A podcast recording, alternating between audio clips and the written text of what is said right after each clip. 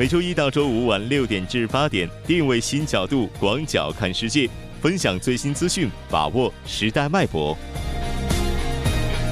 锁定新闻在路上。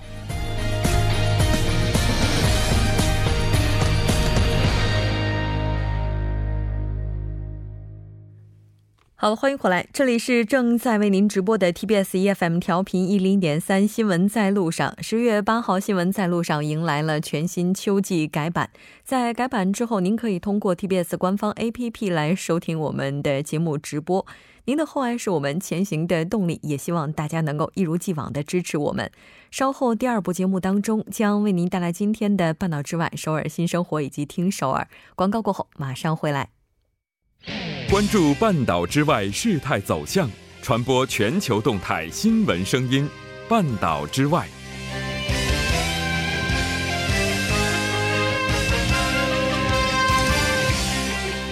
好的，欢迎回来。接下来马上为您带来我们今天的半岛之外。首先还是要连线我们的王静秋记者。王静秋记者，你好。主播好，听众朋友们好，很高兴和您一起来了解今天半岛之外的主要资讯。在昨天节目当中，我们提到了港珠澳大桥呢是正式开通了，但正式的通车是在今天上午的九点钟。我们来看一下相关的报道内容。好的，那今天呢，在位于大屿山北侧、毗邻香港国际机场的人工岛上，来自香港各区的跨境车辆是早早的汇合于此。那早上九点呢，港珠澳大桥的香港口岸是开通了服务，首批旅客兴奋地涌入出境大厅，在总共约五十个人工及自助通道前依次排队过关。在九点三十分，经港珠澳大桥香港口岸工作人员查验之后，首批满载乘客的跨境巴士和其他的车辆缓缓启动，前往珠海和澳门方向。主播，嗯，是的，没错。那我们也来看一下这个，如果接下来正式的顺顺利的全线通车，会有多少的客流量？好的，据香港特区政府运输及房屋局局长陈帆表示，香港方面当天约有一百班跨境巴士经过大桥，运送约五千名乘客是前往内地和澳门，还将安排穿梭巴士来往于大桥两端来接待旅客。预计将迎来约三万的乘客经大桥抵达香港特区。主播，嗯，是的，没错。那应该说，港珠澳大桥的正式开通也是进一步方便了港澳地区和内地的往来，节约了不少时间成本。我们看到网上还有不少的网友呢，是给出了攻略来教大家怎么样来看游览港珠澳大桥。那这条了解到这儿。明天，那日本首相安倍晋三晋三就要正式的访华了。那这也是他时隔七年的正式访华。我们来看一下相关的报道内容。好的，在访华前夕呢，安倍接受了中国媒体的采访。那今年是正值日中和平友好条约缔结四十周年，日本首相安倍表示，日中和平友好条约是日中两国关系的原点所在。在访华前夕，他在接受中国媒体书面采访时表示，日本和中国共同负有对本地区及世界和平与繁荣的重大责任，两国应该从大局出发，稳定发展友好的合作关系。主播，嗯，是的，没错。那这次的话，安倍首相也是希望和中方一道来这个。庆贺纪念日本的日本和中国的和平友好条约缔结四十周年。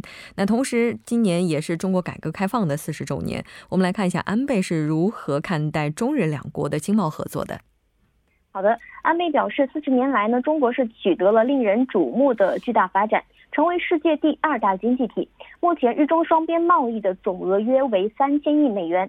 两国经济已达到了密不可分的关系。毫无疑问，中国的经济发展对日本乃至全世界来说都是巨大的机遇，是值得欢迎的。安倍表示，日本在应对环境污染和老龄少子化等方面的丰富经验，将为中国今后的改革开放进程提供较大的借鉴与参考。主播，是的，没错。那我们也来看一下他是怎样回应台湾问题的。关于台湾问题，安倍重申。日本一贯坚持在一九七二年的日中联合声明中所表明的立场。主播，嗯，是的。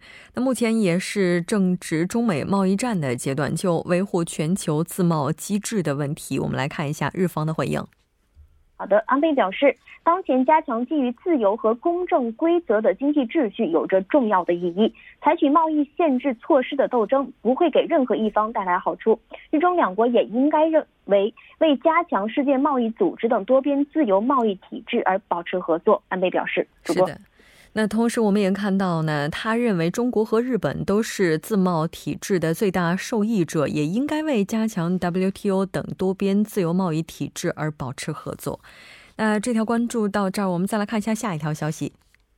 下一条是美国撤销二十一名沙特官员的签证，蓬佩奥称沙特仍是重要的盟友。主播是的，没错。那应该说，美国的这样一个举措也是和卡舒吉事件密不可分的。是的。据今日俄罗斯报道，美国国务卿蓬佩奥在当地时间的二十三号的新闻发布会上发表了讲话，称有二十一名沙特人的签证或将被撤销，或将或是无法在未来获得，而这是美国对沙特制裁的一个部分。蓬佩奥称，美国还在探索其他的制裁方式。主播。是的，我们看到法国的媒体也表示，卡舒吉事件的影响蔓延，有可能会殃及沙特的经济。那这条关注到这儿，我们再来看一下下一条消息。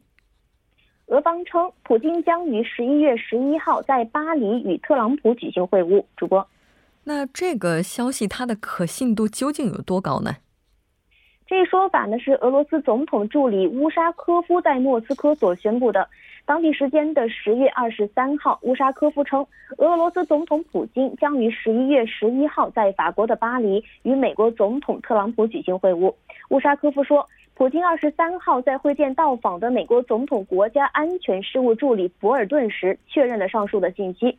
同时，他还表示，普京将出席十一月十一号在法国巴黎举行的第一次世界大战结束一百周年的一个啊系列纪念活纪念活动。俄美两国的总统的会晤呢，将在这些盛大活动之后举举行。主播，嗯，那俄罗斯的总统助理他就俄美首脑会晤，我们来看一下，还透露了哪些信息？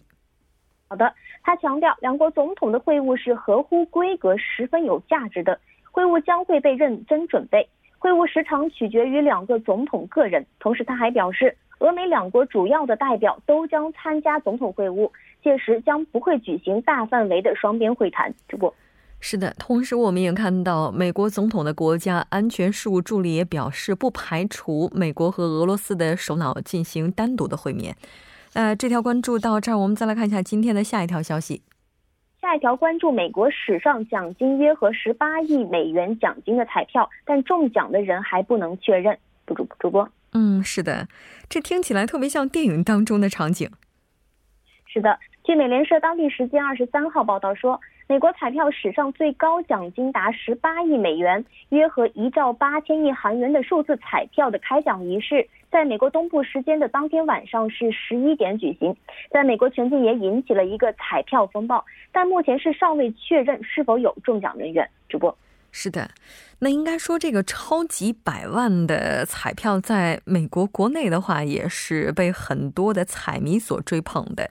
如果在当天的话，这个中奖者他没有出现，那这笔奖金将会如何处理呢？据官方的预测说，在当天的抽签就是开奖当中，如果开奖者中奖者没有出现，那将在二十六号晚上继续开奖，届时呢，中奖的金额将达到二十亿美元。嗯，也就是它有可能会出现滚雪球，这个奖金会越滚越大。是的，非常感谢今天静秋记者带来的这一期连线，我们下期再见。好的，主播再见，听众朋友们再见。接下来关注一下这一时段的路况、交通以及天气信息。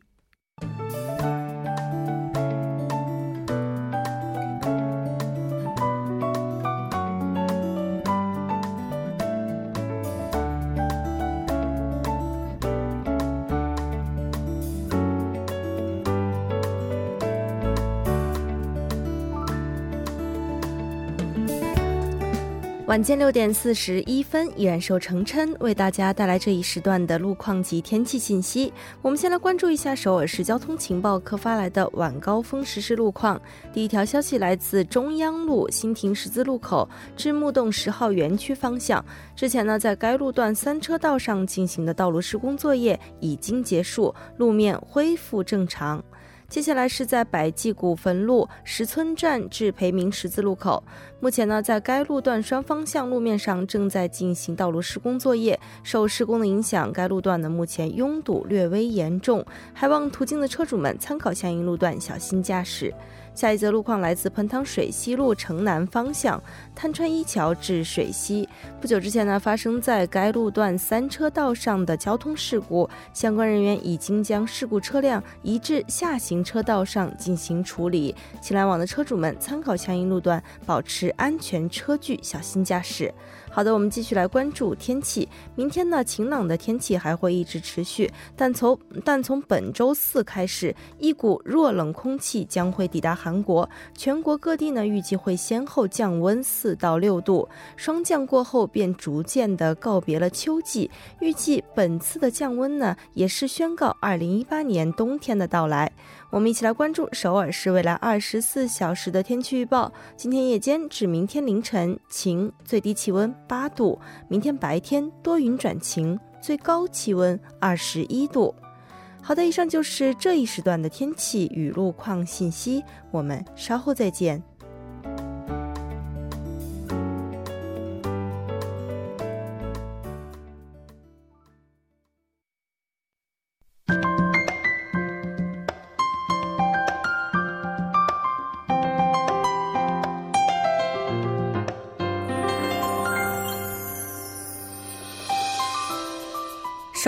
新生活为您介绍首尔市面向在韩外国人推出的优惠政策、开办的教育讲座、举行的庆典。接下来，马上进入我们今天的首尔新生活。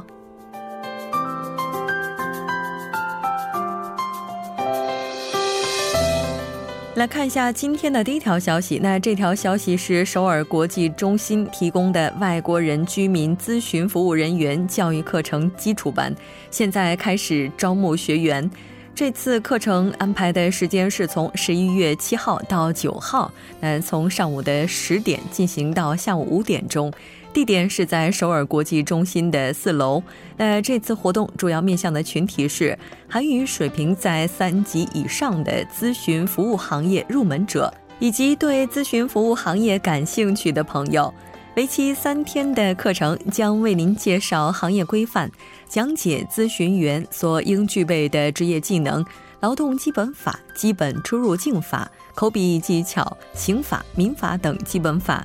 课程最后会举行结业仪式。那这次课程是完全免费的，并且为学员提供教材。如果您完成百分之八十的课程学习，最后能够获得结课证明。那申请时间是从即日起开始到三十一号。那最终的合格者名单将会在十一月二号进行个别的通知。详细信息，您可以拨打电话零二二零七五四幺三二零二二零七五四幺三二进行咨询。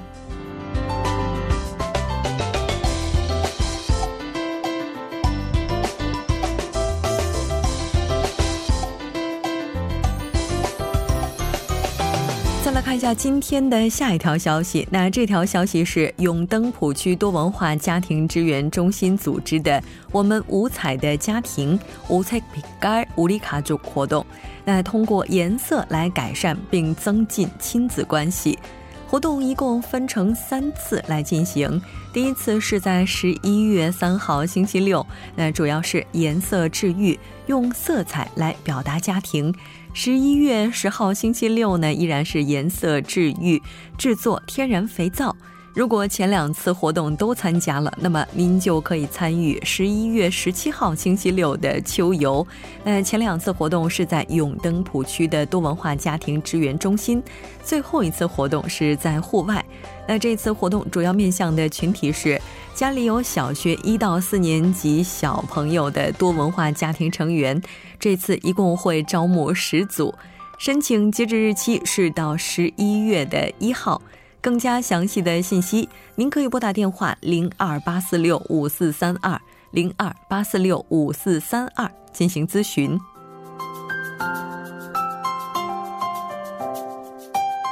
再来看一下今天的最后一条消息。那这条消息是水源市多文化家庭支援中心提供的2018年下半年驾照中文笔试备考课程。那这次课程的时间安排是从十一月的八号到九号。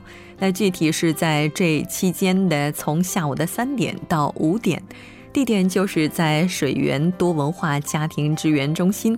这次一共会招募十名结婚移民者，更加详细的信息您可以拨打电话零三幺二五七八五零四零三幺二五七八五零四进行咨询。好的，以上就是今天首尔新生活的全部内容。当然，也希望这些信息能够带给大家的首尔生活更多帮助。稍事休息，马上为您带来今天的听首尔。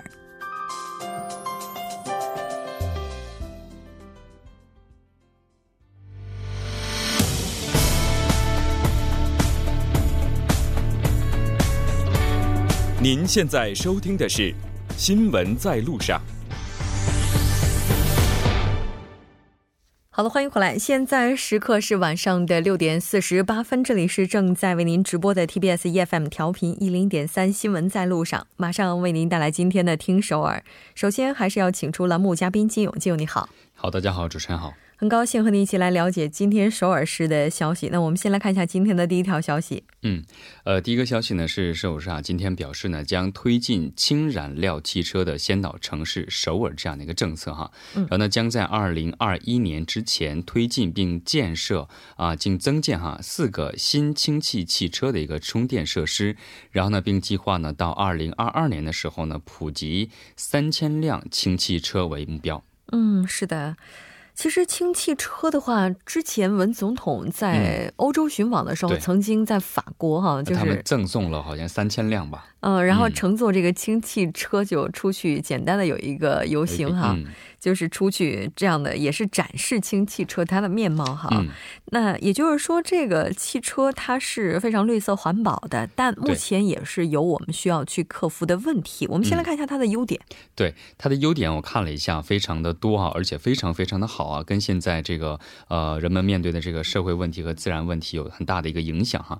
氢气车和这个我们今现在经常使用的内燃机车不同哈，呃，因为现在的这些柴油车或者是汽油车都是属于。内燃机车哈，它这个氢气车呢跟它不同，它是没有发动机的，而且呢不会排放空气对空气有污染的一些物质啊，而且呢具有净净化空气的这样的一个功能，呃，而且呢具有这个降低空气中细微颗粒物的这样的一个功能哈。然后呢，据环境部的环保汽车购买指南显示哈，一台氢气车的具有减少两台柴油车排出的这个粉尘的这样的一个效果，哇，这是它的一个最大的优点。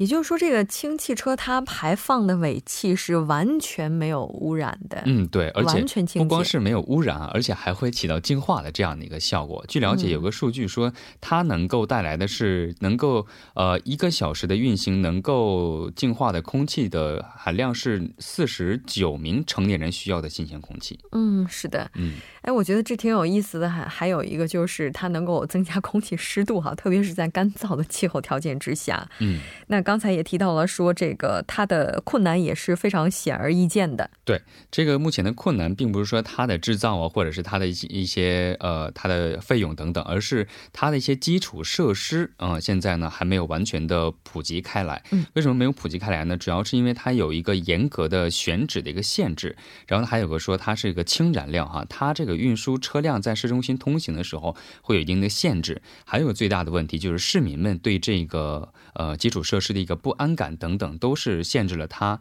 呃找到他具体的这个选址的这样的一个问题。那目前的计划是哈，首尔市呢，截止到二零二一年的时候呢，每一个区域呢将建设六个氢气的充电设施，然后呢为市民们提供方便的能够这样的一个基础。然后呢到二零二二年的时候呢，普及政府的目标是一万六千辆哈。然后呢，目前是打算二二年的时候呢，普及到百分之十九，也就是达到三千辆的这样的一个规模。嗯，是的。那其实哈像之前这种充电型的电动汽车，它在最初也是。政府给予了非常多的援助，像氢气车的话，应该也是一样吧？嗯，对，呃，这个氢气车呢，首尔表示呢，为了扩大这个氢气车的民间普及率，哈，它将提供最多七百二十万韩币的税制的减免。呃，不仅如此呢，还有一些公共的公营的停车场呢，将享受半价。还有就是在高速公路行驶的时候呢，它的一些通通行费用也是可以享受呃一半的这样的优惠政策的。嗯，是的。突然又想起来之前在节目当中提到的电动汽车的话，它可能购买的成本是比较低的，但对 我们修车会比较贵。对，前两天有个新闻说 修理费达到可能一千万这样的程度啊。所以希望接下来的话，氢汽车能够让大家能没有这样的一些后顾之忧哈。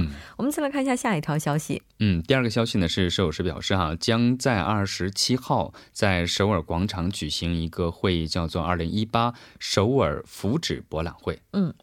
首尔福祉博览会，我们先来看一下这个活动的相关内容吧。嗯，这次活动呢，博览会的主题是开启首尔的未来。然后呢，它是向市民展示目前首尔福利前进的方向的同时，哈，而且会收集市民们在各自生活当中真实感受到的，还有就是他们真正的期望，还有就是，而且把这个啊反映到目前未来的福利政策当中。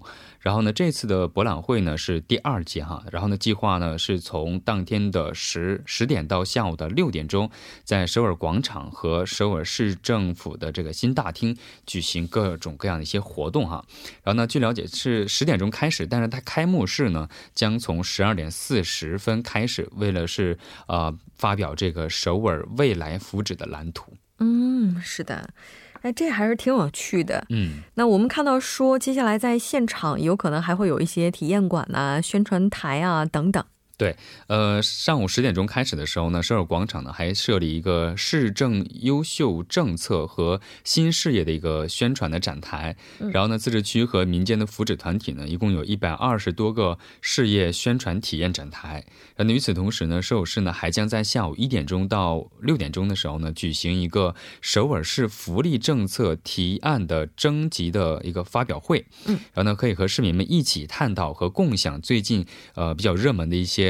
呃，成为热门话题的一些社会福利问题等，还有它的解决方案啊。嗯。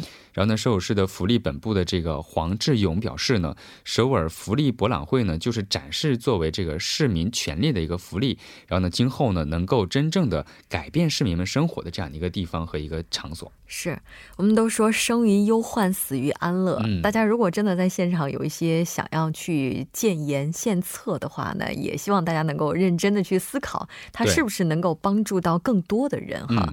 那这条关注到这儿，再来看一下下一条消息。好，第三个消息呢是，首尔市哈将在今年的十月二十五号到二十六号这两天，在首尔市厅的八号的啊八楼的这个多功能大厅啊，召开一个首啊二零一八首尔沟通会议。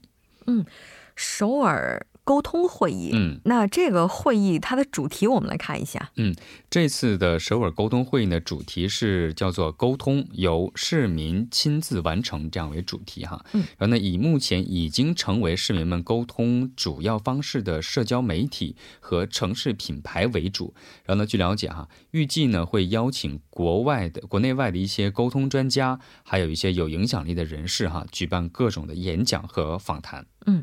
之前咱们在节目当中好像提到过，I saw you，就跟他有关的一些标志，如果合影的话，能够参加首尔市的一些活动哈。对，还别说，我这周六的时候还真去了，我真去了一个地方，然后拍拍了一张照片，然后打算 呃那天的时候去参加这个活动。是的，没错。那今天咱们其实提到的这个，应该也是它的一环吧？对，其实它也是在首尔积极推进这个与市民们沟通的一个重要一个环节哈。在第一天的时候呢，二十五号的时候，从上午的十点钟到下午的四点钟，会举办一个首尔社交会议，哈，将不再聚焦过去谈论的媒体这个工具，而是注重沟通的本质。然后呢，会议上呢，将针对这一点进行一个更有意义的一个讨论。然后呢，三个会议呢，会谈将邀请平台呀、内容啊、未来等八个领域的啊各个领域的八个专家进行演讲，然后呢，跟市民们能够起到一个更加衔接的这样的一个环节。嗯，是的，在第二天的时候也会有。有首尔的城市品牌论坛。那当然，如果您希望来到现场的话呢，也可以直接的进行申请，可以拨打相关电话零二七七二九三幺七。非常感谢金勇，我们下期再见。好，再见。整点过后马上回来。